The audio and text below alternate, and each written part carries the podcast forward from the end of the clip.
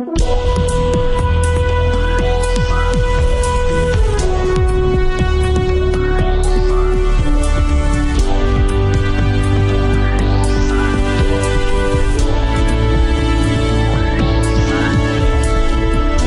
to Real Money Talks how to make money, manage money, and invest money. Your Real Money Talks host, Loral Langemeier, gets straight to the point about what it actually takes to make money and build lasting wealth in today's changing economic climate. If you're ready to get the financial results you've always dreamed of, keep listening. Real Money Talks is the right place for you. And now here's your host, Loral Langemeier. Hi, this is Loral. Welcome back to Loral's Real Money Talks. I am here today with Randy Prosecute, and he is in, we're in Alberta, Canada. He's in our three day off Wall Street assets, and he does a lot of off Wall Street real estate. So he's an expert in fix and flips. So talk him a little bit, just introduce yourself and what your background is, and then I'm going to ask you a bunch of questions.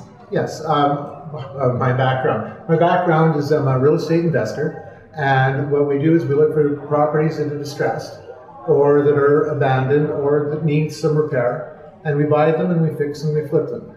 But before we do that, we have to analyze them. And so let's talk about some of the pitfalls that people, as they're getting into fix and flips, do. So let's start with the home inspection. Why? I think a lot of people skip them. Why do you think that it's necessary? Well, yeah, you can go in the house and you can take a look at all of the pieces that are there and what's happened. And some things are obvious to you.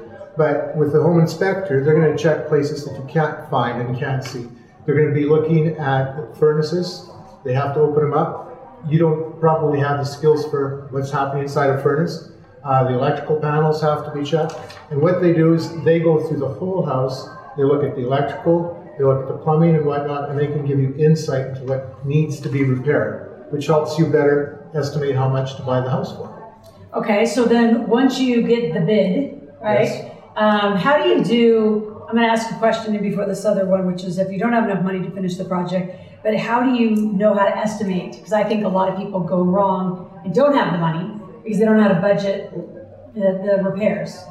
If you're going to buy a home and you're going to do fix and flipping, you have to take some lessons on how to do an ARV. That means an uh, the, the after repair value of the house. Okay. because you're going to have to subtract from that all of the pro- all the problems that are in the house. That's the reason for the inspection to start off with, Yeah. because that'll help you find out what's wrong, and you can estimate how much it's going to cost you to have to repair the house. Oh, awesome. And, and then you find out from there how much you can do in the house, because that leads to other problems down the road when you want to try selling it, and you find out that you didn't fix it right. Yeah. And so, how come so many people, or in your experience, how many people go over budget? Um, and what do they do when they're over budget? Because a lot of people, that's where they you know go into foreclosure or they lose all their profits at that moment. I- It's actually, anybody who goes into real estate investing, the biggest faux pas is they think they know everything about how to fix a home and how to do this properly. Uh-huh. And what happens? They lose money or they barely break even. And it's really, really tough on them because then all of a sudden they have to do all sorts of other things like cut back on what they're going to repair. Or they're going to have to dig out of their own pocket and make a loss and end up with a loss in their project. So how do you how would you coach somebody? Because there's a lot of folks that are listening out there from all over the world. And fix and flip, I love it because it's a great way to have profit and money really quickly. But how um, how would you coach them on staying patient? Because a lot of people I think jump into things because they're so urgent. They're at the last part of the money that they have. How would you coach them on how to be patient? they have to take the time to check the properties, to find properties that are going to give them a profit value that they can afford. They also have to watch, I'm going to tie this in with another question because they're sort of related.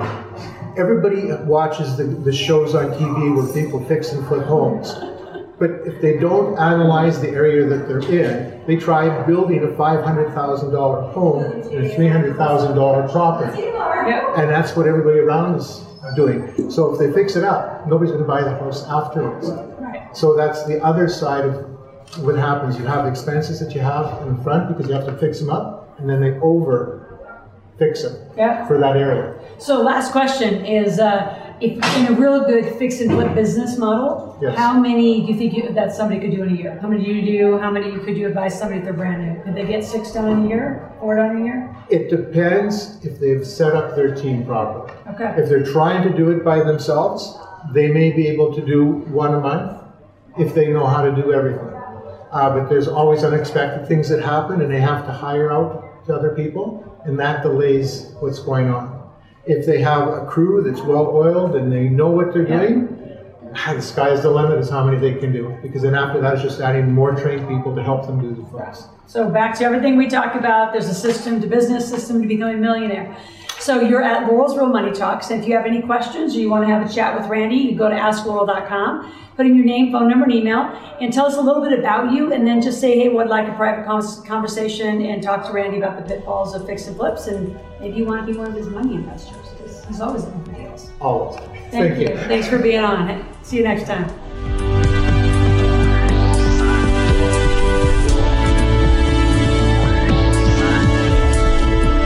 Thank you for joining Loral for this segment of Real Money Talks how to make money, manage money, and invest money. To continue this new conversation and to find free resources to support your wealth creation, visit askloral.com forward slash podcast gifts. That's A S K L O R A L dot com forward slash podcast gifts. Thanks for listening and join us again soon. New episodes are released every week.